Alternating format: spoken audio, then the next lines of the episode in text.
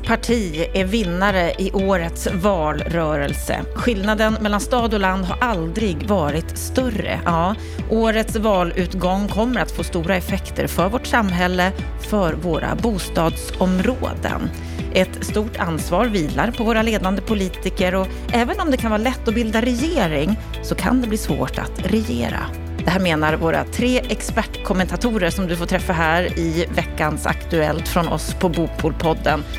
Ja, de har lite dystra framtidsspaningar, det tycker jag ändå, men trots det så tror de att det kan bli en del förbättringar om det är så att bostadsfrågorna knyts nära finansmarknadsfrågorna. Varmt välkommen till Bopolpodden och vårt Veckans Aktuellt som den här veckan enbart fokuserar på valet som ju betyder så mycket för oss. Jag heter Anna Bellman.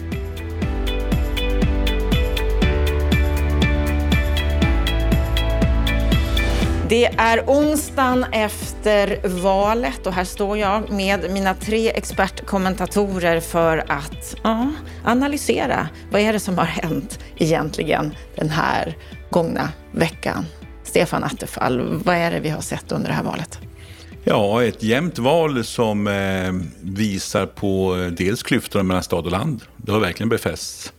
Valets stora vinnare är ju Sverigedemokraterna och valets kanske största förlorare är väl Centern då, va? och särskilt i vissa delar av landet. Jag tycker Daniel Suhonen i Dagens Industri skrev träffande om socialdemokratin, att de vann i Vasastan men förlorade i Västerbotten. Och eh, eftersom jag har rötterna i Västerbotten så vet jag ju också hur man förlorade stort i de här länen. Eh, och det gäller både Socialdemokraterna och Centern, men de vann i storstäderna. Och jag tror att mycket handlar ju om, är man rädd för SD så röstar man på C eller S eller något annat parti. Och var man inte lika rädd utan var mer rädd för brottslighet och skjutningar, ja, då röstar man mer höger. Och det vart på något sätt någon slags, eh, Sverigedemokraterna vart oavsett i centrum. Och det bidrog till deras framgång. Och så att de är oprövade, man kan projicera alla sina förväntningar på dem. Lennart Weiss, Socialdemokraterna gjorde ett bra val, men ändå ser de ut att få backa här. Ja, men den intressanta förskjutningen är den Stefan tar upp, från land till stad, eller man kan säga från det svenska industribältet till storstäderna. Och, och, vi har ju, alltså under alla år jag har varit med i partiet har man ju alltid diskuterat problemet. Varför är inte de progressiva krafterna, som man brukade säga, starka i storstäderna i Skandinavien? På det sätt som man är i kontinentaleuropa. Det har alltså funnits djupa mönster. Och nu håller Sverige på att bli mer likt och det betyder att socialdemokratin håller på att tappa sina traditionella kärnväljare. Centern tappar sina traditionella kärnväljare. Och de här flytande medel, medelklassgrupperna i tjänstemannagrupper och så, de blir starkare. Det här, det här är alltså internationella mönster, även om man, om man, man liksom här och nu kan koppla vissa väljarströmmar till konkreta frågor, så handlar det om djupare sociala och kulturella mönster. Och ska det bli en intressant eftervalsanalys så är det de man måste fånga. Och de, det är de problem som de här strömningarna accentuerar på ett djupare plan. Det är det man måste så att säga, hitta ett svar på. För jag menar, jag var ju aktiv alltså i, i, jobbade i glesbygdsdelegationen i slutet på 80-talet och redan då så konstaterade vi att det fanns en grogrund för ett populistiskt, delvis reaktionärt landsbygdsparti. Det fanns redan då. Så att det vi nu ser det är egentligen resultatet av politiska, eh, eh, en politisk oförmåga att fånga de problemen sedan lång tid tillbaka. Kent Persson, du som ofta analyserar partier och val, vad säger du om valutgången? är oerhört jämn. Och så får vi se då om valresultatet, det preliminära, står sig. Men det gör det nog sannolikt. Eh, och att Ulf Kristersson får en möjlighet att bilda regering. Men man kan konstatera att de fyra borgerliga partierna tappar allihopa. Och att Ulf Kristersson ska nu bygga en regering byggd på KD, Liberalerna och Sverigedemokraternas röster. Det vill säga han ska bygga en regering byggt på Sverigedemokraternas framgång. Och det där kommer göra att det kommer bli ganska tuffa förhandlingar. Både i, liksom i sak, men det kommer också bli ganska svårt att regera tror jag, byggt på det. Alltså, eh, Moderaterna, Kristdemokraterna och Liberalerna har inte vunnit ett val. Det är Sverigedemokraterna som är valets stora vinnare. Och det gör någonting tror jag när man ska börja genomföra politik. Ja, och vad betyder det när vi kommer lite längre in i den här mandatperioden? Alltså man måste ju också blicka framåt och se vad som händer i nästa val. Och försöker man eh, regera när man egentligen har förlorat ett val så är bara risken att man förstärker det in i nästa val. Det vill säga att man förstärker upp Sverigedemokraternas nu eh, vinner seglen ännu mer. Det är ju precis som Lennart säger att vi har sett detta under lång, lång tid att utanför storstäderna så har man eh, varit missnöjd länge. Och man har försökt att säga det till de etablerade partierna. Man har höjt tonläget utanför storstäderna, men de etablerade partierna har inte lyssnat. Och därmed har det varit en ganska enkel seger i det här valet för Sverigedemokraterna, för det är det enda partiet under en längre period som har varit där och lyssnat. Och så ger de enkla svar på svåra problem. Och nu har även de etablerade partierna försökt sig på samma sak, det vill säga skrika lite högre, ge lite kortare, enklare svar. När egentligen tror jag det enda sättet för framförallt Socialdemokraterna och Moderaterna att bemästra populismen och besegra den på sikt, det är ju tvärtom. Ta fram riktig policy, ta fram riktiga förslag och opinionsbilda och berätta att det krävs mer. Det går inte att skrika till, till eh, Eh, liksom politiska förslag som eh, rättar till Sveriges problem. Det kräver genomarbetad politik och det jobbar ingen med just nu. Det är som att ge valsegern till Sverigedemokraterna. Bara addera till och säga att det här vi ser, det är ju liksom ett, ett eh, djupare utflöde av de konsekvenser som globaliseringen får, på gott och ont. Den skapar vinnare, den skapar förlorare. De som definierar sig som förlorare, de vänder systemet ryggen, slutar tro på det eller protesterar på olika sätt. Och det är en väldigt allvarlig tendens, för jag menar det är det som till exempel Trump eh, rider på i, i USA och det kan få förskräckliga konsekvenser. Nu kommer det inte få sådana konsekvenser, i varje fall under överskådlig tid i Sverige, för vi har borgerliga partier som balanserar det, alltså i grunden civiliserade demokratiska partier. Men, men det skapar problem. Och det är som Kent säger, det här finns oerhörda inre spänningar som Ja, jag tror man snart kommer säga hjälp, vi vann.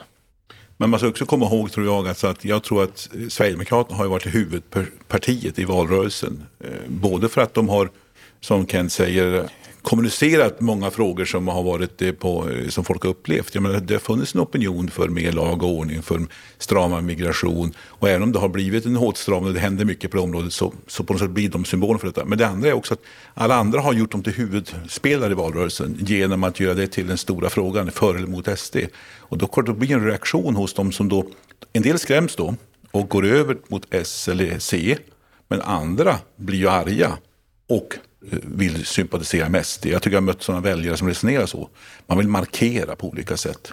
Så att det är en liten sån mekanism också det här. Men jag håller helt med. Ska man möta de här känslorna så måste man ha reformproblem. Intressant att se norra Sverige. Det är ju att i kusten har inte Sverigedemokraterna gått så starkt. Där har du också en stark tillväxt, stark framtidstro. Det händer mycket, stora investeringar. Och eh, det är inte alltid det är Sverigedemokraterna som har gjort de lokala framgångarna. Det har varit lokala partier och, och även andra partier. I min hemstad Lycksele har exempelvis Kristdemokraterna gått framåt och Socialdemokraterna backat Det är en sån klassisk socialdemokratisk bygd. Så att det finns eh, undantag, men det är intressant att se just att det finns framtidstro och eh, då har inte SD haft samma framgångsfaktor. En annan sak som jag skulle vilja ta upp med er det är ju att vi har sett ett nytt parti som har fått stora framgångar på vissa håll. Det är ju islamistiska Nyans. De var ju väldigt nära att ta sig in i kommunfullmäktige i Malmö. Där fick de 2,8 procent. Och just nu är inte alla distrikt räknade, så vi får se vad det landar på. Men i valkretsen Malmö östra fick de 4,2 procent. Och lyftet kom ju bland annat då från Rosengård där de fick 30,9. Och tittar man då på antalet röster så är det nästan 5 500 personer som röstade på Nyans i Malmö. Det visar ju på vilket splittrat samhälle som vi har fått. Vad säger ni om det här partiet då? Är det också någonting som vi ser komma ännu mer som en reaktion mot de partier vi har i riksdagen? Ja, jag tror tyvärr det och jag tror att det här kommer leda till en ännu större polarisering och en ännu större risk att vi får en etnitisering utav eh, politiska mönster. Och det gör ju att eh, de ambitioner som etablerade partier har att assimilera grupper som befinner sig i utanförskap kommer att försvåras. Man kommer alltså söka gruppidentitet, stötta sina företrädare snarare än att liksom kliva in i det här öppna sekulära samhället som Sverige är och jag är väldigt bekymrad över det. Därför att eh, får vi liksom klanstrukturer eller etniska strukturer som också kommer till uttryck i politik på det sättet, då, då är det bekymmersamt. För det är en väldig skillnad på detta och Kristdemokraterna som är liksom ankrade i vår kultur. Jag menar, vi är ett eh, i grunden eh, kristet västerländskt samhälle.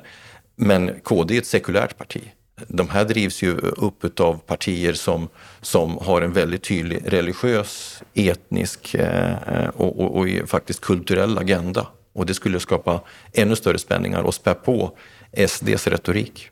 Samtidigt ska man säga att både Nyans lokala framgångar där de har kampanjat starkt i vissa områden och SDs frammarsch är ju ett uttryck för någon typ av känsla som finns hos människor. Så jag tycker att man ska ta det som ett utgångspunkt för att vad är det för, för, för någonting i folkdjupet i de här områdena, bland de här grupperna, som gör att man väljer de här partierna.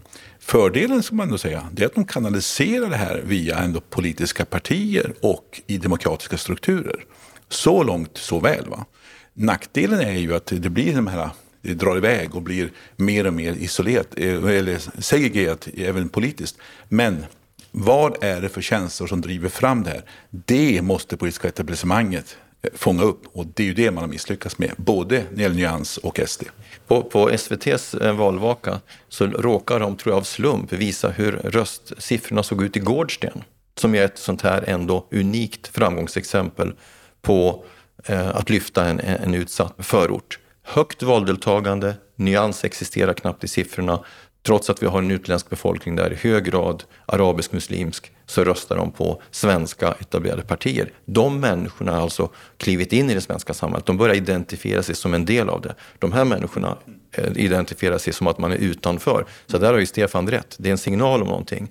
Men det är inte särskilt bra att det transformeras över till ett nytt etniskt parti. Och om jag då tolkar er här, betyder det här att det vi pratar mycket om i Bopolpodden med särskilt utsatta områden, utsatta områden, vikten av att jobba med det här och göra det på ett mer strukturerat sätt, att det blir än viktigare när det gäller även hur landet styrs?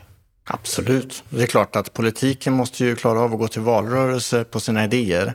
Men när man är vald, då representerar man ju hela befolkningen.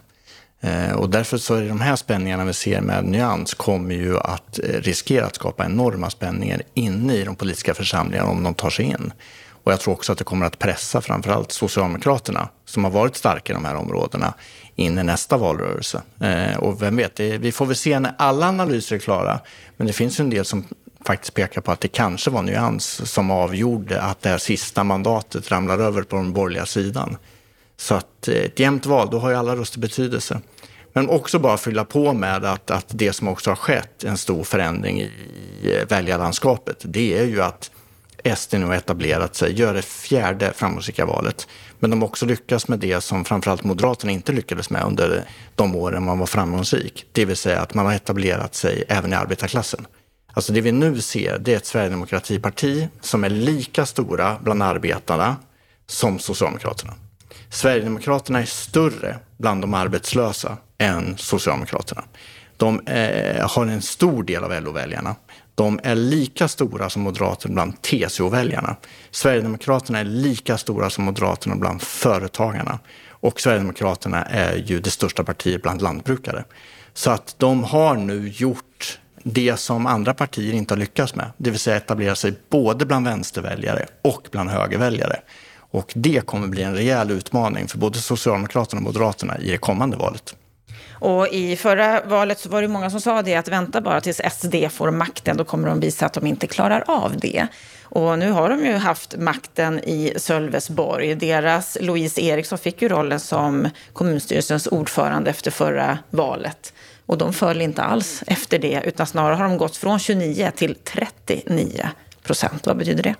Ja, att de har väl varit duktiga på att regera där. Och jag tror också att eh, den där, det där påståendet att eh, kommer de bara till makten så kommer de tappa per automatik. Det tror jag inte ett dugg på.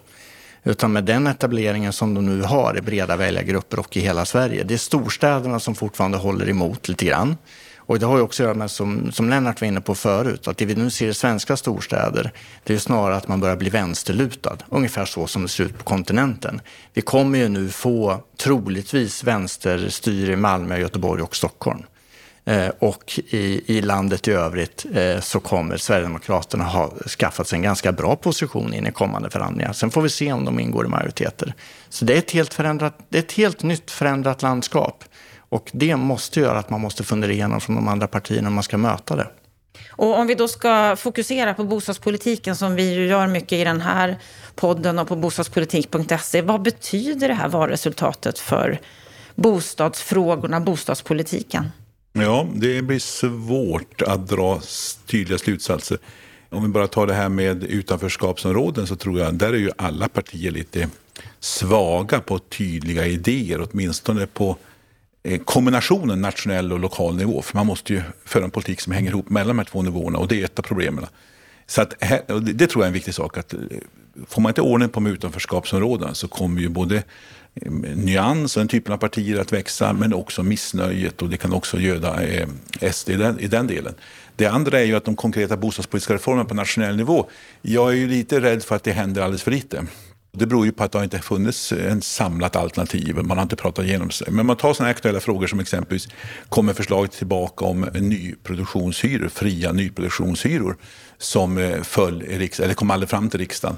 Eh, den ligger ju färdigt, ett utredningsförslag. Skulle kunna vara ett förslag som kommer fram, men där vet vi att Liberalerna, och Kristdemokraterna och Moderaterna vill ha en sån reform. SD är emot. Troligtvis vill inte de tre andra partierna driva den frågan så hårt, så det kommer inte genomföras. Startlåneförslaget som ligger just nu, färdigt, eh, Jag har fått ganska god kritik från många remissinstanser, men också kritik från Finansinspektion och Riksbank. Där är det, tror jag, nyckelpartiet Moderaterna. Släpper de fram den reformen, den tror jag kan genomföras. Jag tror att man kan göra lite mer kring att främja småhusbyggande. Det finns flera partier kring det. Man kommer kanske göra någon lättnad i amorteringskraven om ett annat tillfälligt eftersom det också blir en besvärligare tider. Men några större radikalare grepp i bostadspolitiken. Möjligtvis att man drar igång en del frågor kring regelförenklingsarbete. Men där vet vi att det är, det är mycket utredningar och mycket krångel för att också komma fram där. Det tar tid. Men det kan säkert hända en del saker där, det är processer som är bra, som dras igång. Men jag är inte säker på att vi ser några radikalare eh, omkastning. Exempelvis när det gäller människor som av sociala skäl har svårt att komma in på arbetsmarknaden och ekonomiska skäl. Jag håller med om det. Regelförenklingar låter enkelt i en valrörelse att tala om vi ska bara förenkla lite grann så kommer det gå snabbt att bygga. Det tar ganska lång tid att, att utreda och genomföra detta för det här blir ju liksom hantverk på riktigt, politiskt hantverk. Eh, och vad blir det egentligen utfallet av det? Jo, det blir justeringar men det kommer ta tid innan vi ser effekten av det. Innan det har slagit igenom i liksom hela systemet. Så att det där är ju snarare en 5 till 10 års effekt än en effekt den kommande mandatperioden. Sen är det såklart att regeringsbildandet i sig blir ju intressant vad man kan genomföra för, för reformer generellt, men även på det bostadspolitiska området. Ta eh, nyproduktionshyrorna, där det finns en utredning som, som är relativt bra och skulle kunna genomföras. Ja, men då måste du nog ha Sverigedemokraterna i regeringen så att du har förhandlat igenom detta, har med regeringen och därmed har säkerställt stödet i riksdagen. För vad händer om du bildar en regering med Moderaterna och Kristdemokraterna, förhandlar budgetfrågorna med Liberalerna och Sverigedemokraterna? Det är väldigt mycket svårare att hålla ordning på sin riksdagsgrupp om man inte sitter i en regering. Man är inte lika bunden att genomföra regeringspolitik om man så att säga bara är ett regeringsunderlag. Och här tror jag att Kristersson måste fundera igenom. Liberalerna borde han ha sagt tidigare att man skulle ha varit med i regeringen. Det hade underlättat för Kristersson i den här kommande förhandlingen att de hade varit tre partier. Eh, nu är risken att Liberalerna och Sverigedemokraterna kommer kvitta ut varandra. Antingen ska båda in eh, och det kommer skapa enorma spänningar eller så får ingen vara med. Jag tror att det är ett strategiskt misstag utav eh, Kristersson för att han behöver ha en stabilare regering. Den sista delen som är värd att titta på när sammanräkningen är klar, det är ju hur stora blir Socialdemokraterna och Sverigedemokraterna ihop? Om de blir över 50 procent av mandaten och Sverigedemokraterna inte ingår i en regering, då kommer det vara upplagt för oppositionen, det vill säga S, att kunna söka uppgörelser i enskilda frågor i utskotten och i kammaren med SD. Och då har de majoritet. Och det kommer, det... Bli, tufft, det kommer bli tufft för Kristersson att hantera det. Ja, jag tror att både Stefan och Kent är på flera eh, intressanta saker här som, vi, som vi kommer få anledning att kommentera i Bopolpodden. Men i tillägg till den här problemanalysen som, som eh, Stefan och Kent gör så, så måste man ju se att den här regeringen kommer ramla rakt in i inom bara några veckor. Det är totalt byggstopp. Det är alltså en krasch som ligger runt, eh, runt hörnet. Och vi sitter och jobbar nu med en marknadsanalys och eh, vi har inte dragit alla slutsatser än. Det brukar jag och Stefan få göra här när vi går in i allt material. Men jag ska säga så här att på basis av det jag ser så tror jag att det är fullt realistiskt att det blir ett halverat bostadsbyggande. Och då menar jag i termer av, av påbörjade och kanske än värre när det gäller faktiska nystarter. Det kommer bli väldigt smärtsamt för en ny regering att hantera det, för de äger inte alla verktyg. Den viktigaste enskilda åtgärden på kort sikt för att hålla hjulen igång, det är att kommunerna sänker sina markpriser. Den flexibiliteten har de nästan aldrig. Det, bör, det brukar ske med fördröjning och med stort mått av motstånd. Så det är den ena aspekten. Och sen den andra aspekten, på tal om Kents politiska karta, alltså vänstersidan kommer dominera storstäderna, det är där bostadsfrågan i första hand adresseras de kommer ju inte vara benägna att vidta den här typen av strukturella förändringar för att bryta segregationen, som en borgerlig regering möjligen skulle kunna tänkas göra med ombildningar och så vidare. Utan de kommer ju sätta klackarna i marken och värna sina kommunala bostadsbolag. Så att eh, det här talet om att vända på alla stenar, ja det gällde nog i valrörelsen men, men nu kommer vi att gå över till en helt annan typ av realpolitik där det handlar om att värna sina egna grupper, inklusive intressegrupper. Och det gör, tror jag, att det är stor risk för att regeringspolitik och lokalpolitik kommer blockera varandra i frågor där man borde söka gemensamma lösningar. Och en sån fråga där man borde söka gemensamma lösningar som borde lösas, det är det vi har tagit upp i den här podden många gånger under det här året, nämligen problemet med social dumpning. I vårt program på måndag så kommer vi att få träffa Jan Jörnmark som menar att det här det är ett gigantiskt samhällspolitiskt problem. Jag insåg inte när jag började skriva serien i Dagens Industri hur akut problemet var. Sen sitter jag och pratar med fyra kommunalråd och jag inser och sen börjar jag läsa vad som händer i Säffle och i Göinge och allting. Jag inser att det här är ett rejält stort svenskt samhällspolitiskt problem som har sen naturligtvis rötter rakt ner i Solna, Nacka och Stockholm också. Vi får ju inse att vi är ett land som hänger ihop och att vi inte kan behandla Smedjebacken eller Hällefors för sig utan att det här kommunicerar direkt med situationen i Nacka och Solna. Lyssna gärna på det här samtalet med Jan Jörnmark som alltså pekar på det här stora problemet om orter som i decennier har drabbats av en usel bostads och migrations och integrationspolitik och så nu då social dumpning på det. Menar eh, att vi inte kommer kunna lösa det här problemet under kommande mandatperiod. Vad tror du, Stefan? Nej, men det är ett maratonlopp. Eh, därför att eh, alla de här förändringarna kräver både fysiska förändringar, vi tar tid, bygga, förändra men också självklart en politisk uthållighet. Ska du exempelvis bryta ett mönster med ett utanförskapsområde så är det massa olika åtgärder uthålligt över tid där flera aktörer ska samverka. Det är både fastighetsägare, det kan vara privata och kommunala bostadsbolag, det är kommunen, staten måste hjälpa till med olika verktyg och, man måste, och civilsamhället måste man koppla in.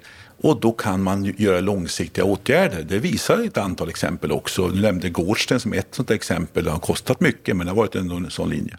Men det finns möjligheter, men det kräver uthållighet. Det fixar man inte på en kafferast. Och det är politikens eh, förbannelse på något sätt också. Ja, och också i ett läge vi är på väg in i en lågkonjunktur. Vad ska man använda resurserna till? Ska man använda dem till att riva hus? Eller ska vi använda resurserna till att stötta ekonomiskt utsatta så att de med egen kraft sen med det här stödet kan ta sig in på bostadsmarknaden? Och som Lennart pratade om, att vi är på väg in mot ett totalt stopp i byggsektorn. Och då vet vi vilken betydelse det har för en lågkonjunktur. Vi är på väg in i en lågkonjunktur. Skulle det bli helt stopp på byggsektorn, ja då kommer ju lågkonjunkturen accelereras. Så att vi har hört nu en valrörelse kring att några investeringsstöd vill man inte se. Men jag tror att även den här regeringen kommer behöva titta på något slags stöd till byggsektorn. För att annars kommer man få enorma problem eh, med en lågkonjunktur. Och det kan inte en regering bara sitta still och titta på. Så att de här frågorna blir ju också i att, eh, ja men vad är mest akut? Och då lutar jag nog, jag nog åt att man kommer behöva hjälpa till att stötta i byggsektorn för att vi inte ska få en accelererande lågkonjunktur. Det kommer inte att hända, tror jag, politiskt. Därför att man är, man är för låst i att säga nej till investeringsstödet. Då tror jag mer på bostadsbidraget. Det kan man kanske göra någonting åt. Ja, det här är frågor vi kommer att fortsätta diskutera och penetrera och eh, vi kan ju lugnt konstatera att det ställs ett stort ansvar på de politiker som nu kommer att sitta i en regering och få betydelsefulla poster. Och då kommer ju vi framför allt att vilja fokusera på bostadsministern. Vem är det ni vill se här nu efter valet? Vem börjar med dig, Lennart? Ja, jag har ju varit tydlig på att jag, jag vill se eh, Jakob Forssmed. Jag tror att han är den som är absolut bäst rustad. Jag såg att televisionen igår spådde att han skulle bli finansmarknadsminister. Om det är en korrekt spaning, om det finns tecken på det, så är det mycket som talar för att man kombinerar ihop det med en bostadsportfölj. Och det är ju precis den sortens portfölj som vi vill se. Skulle man sen orka komplettera, kanske med att flytta över vissa delar som ligger på justitie och socialdepartementet så skulle det kunna bli en hyfsat kraftfull minister. Och han har ju visat på debatter och seminarier där han deltagit att han ser ju sambandet. KD har en genomarbetad syn på många av de här frågorna. Så att där kan jag tycka att det är ändå lite intressant med ett sånt här maktskifte, hur man ska navigera när det gäller kreditrestriktioner, hemlösa, behovsbostäder som har varit uppe på tapeten och så vidare. Där kanske det ändå kommer att tas en del politiska initiativ som inte skulle ha skett annars. Så det ska bli intressant att följa. Jakob Forssmed, är det också vad du bettar på Kent? Nej, jag har ingen person jag bettar på. Jag tror att det viktigaste det är vilket uppdrag man ger en bostadsminister och vart den ligger. Jag skulle säga så här, om inte finansminister och statsministern engagerar sig i bostadsfrågorna, då kommer det bli som det varit de här senaste åren. Det vill säga, det kommer inte hända särskilt mycket.